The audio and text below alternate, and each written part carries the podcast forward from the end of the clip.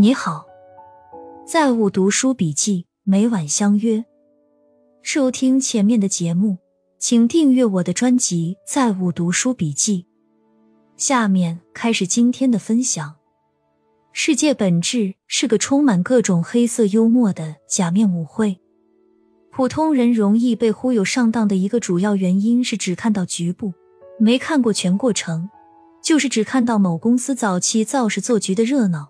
没看到他悄悄破产关门的凄凉，只看到某位富豪四处招摇、拍胸脯吹牛的风光，没看到他被追债而后锒铛入狱的狼狈。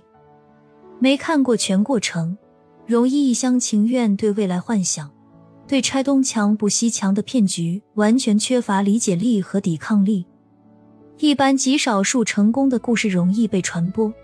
而且传播过程中会把各种边界条件和风险完全忽略，越传越神越玄乎。大部分破产、失败、跳楼的遭遇，传播速度衰减很快，最后被大家忽略。这种格局造成了大众媒介传播中一个根深蒂固的成功者偏差。每个人都觉得自己不够成功，都想迅速模仿传说中的神话，到达想象中的彼岸。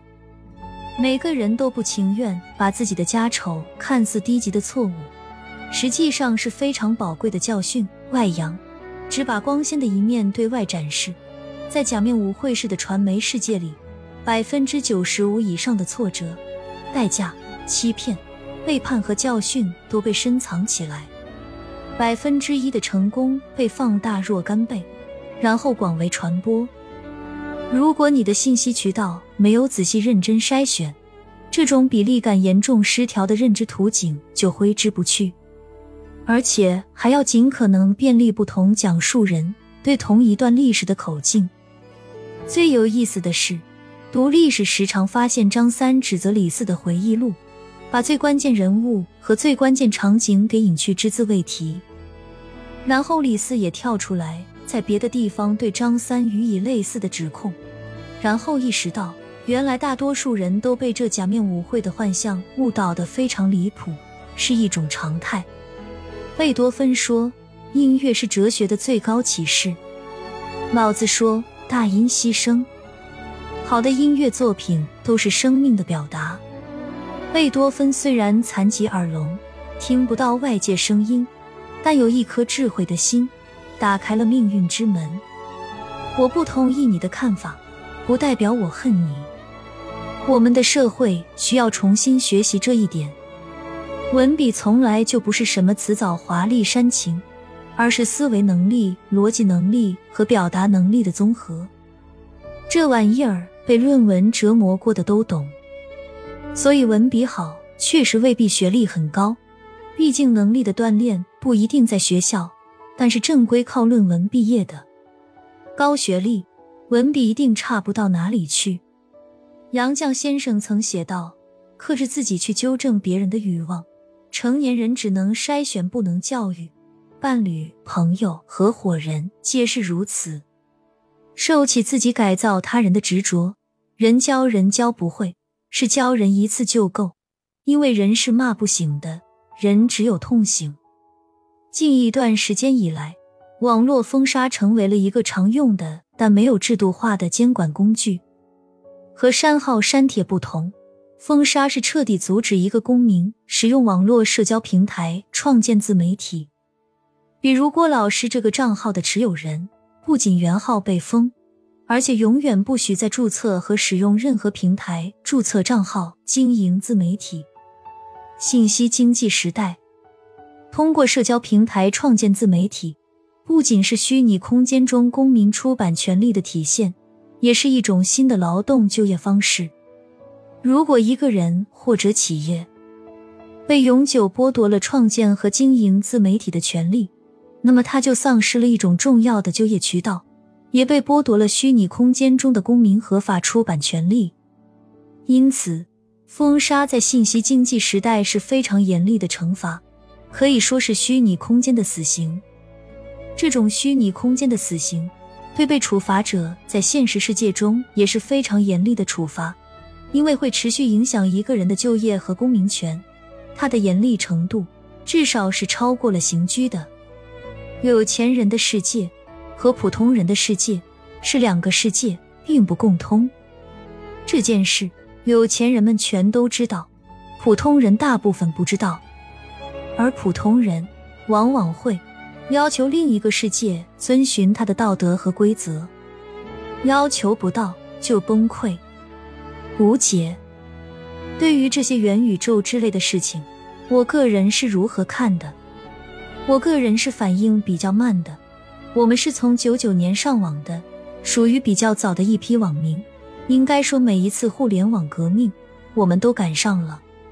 但是，总有人看得比我们远，而我们认为他是大忽悠。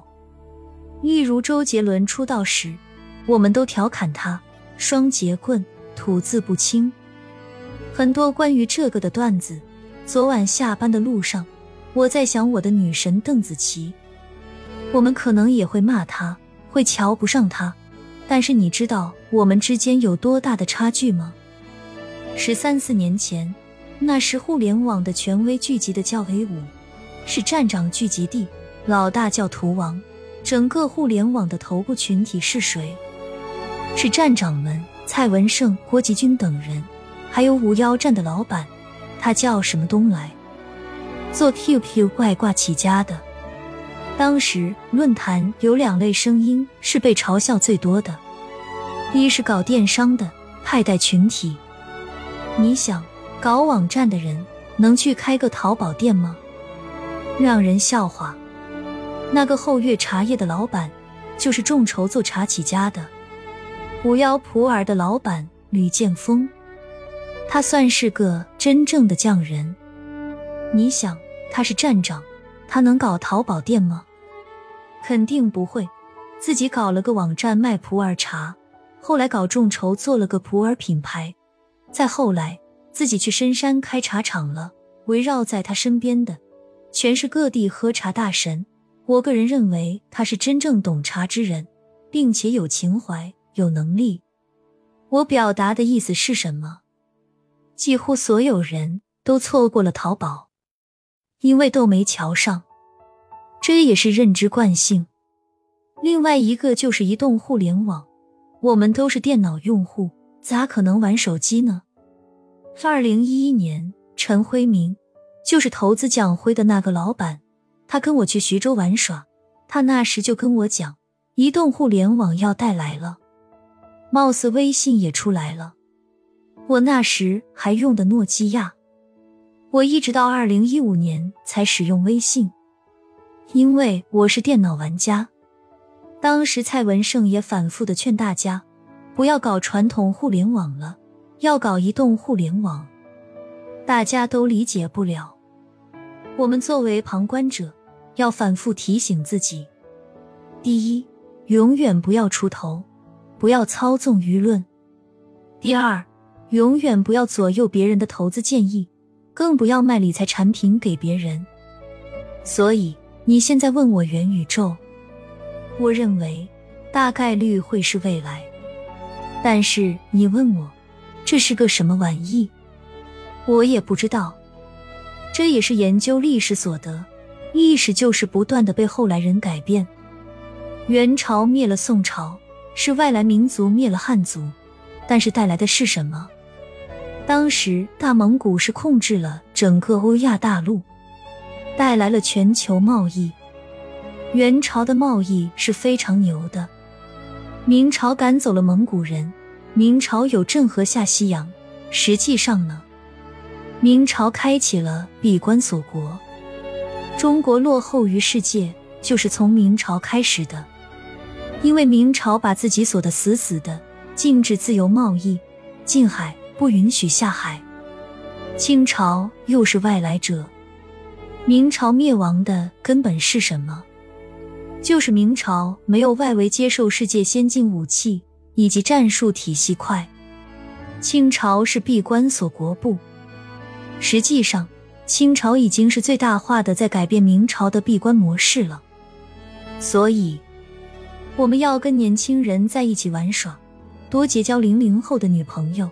知道他们在玩什么，想什么。程序正义越来越被忽略，舆论就可以给人定罪，还可以让人社死，而且社死后发现被冤枉了，也仍然不能恢复清白。这个趋势非常可怕，这可以理解为破坏性的死能量在蔓延，无数人在兴奋地喊着“杀，杀，杀，杀，杀”。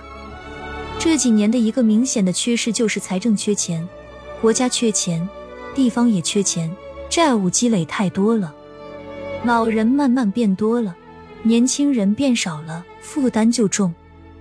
所以，一方面要带量采购，寻求延迟退休方案，降低支出；一方面要找钱，偷税漏税，针对税务政策空白区的筹划。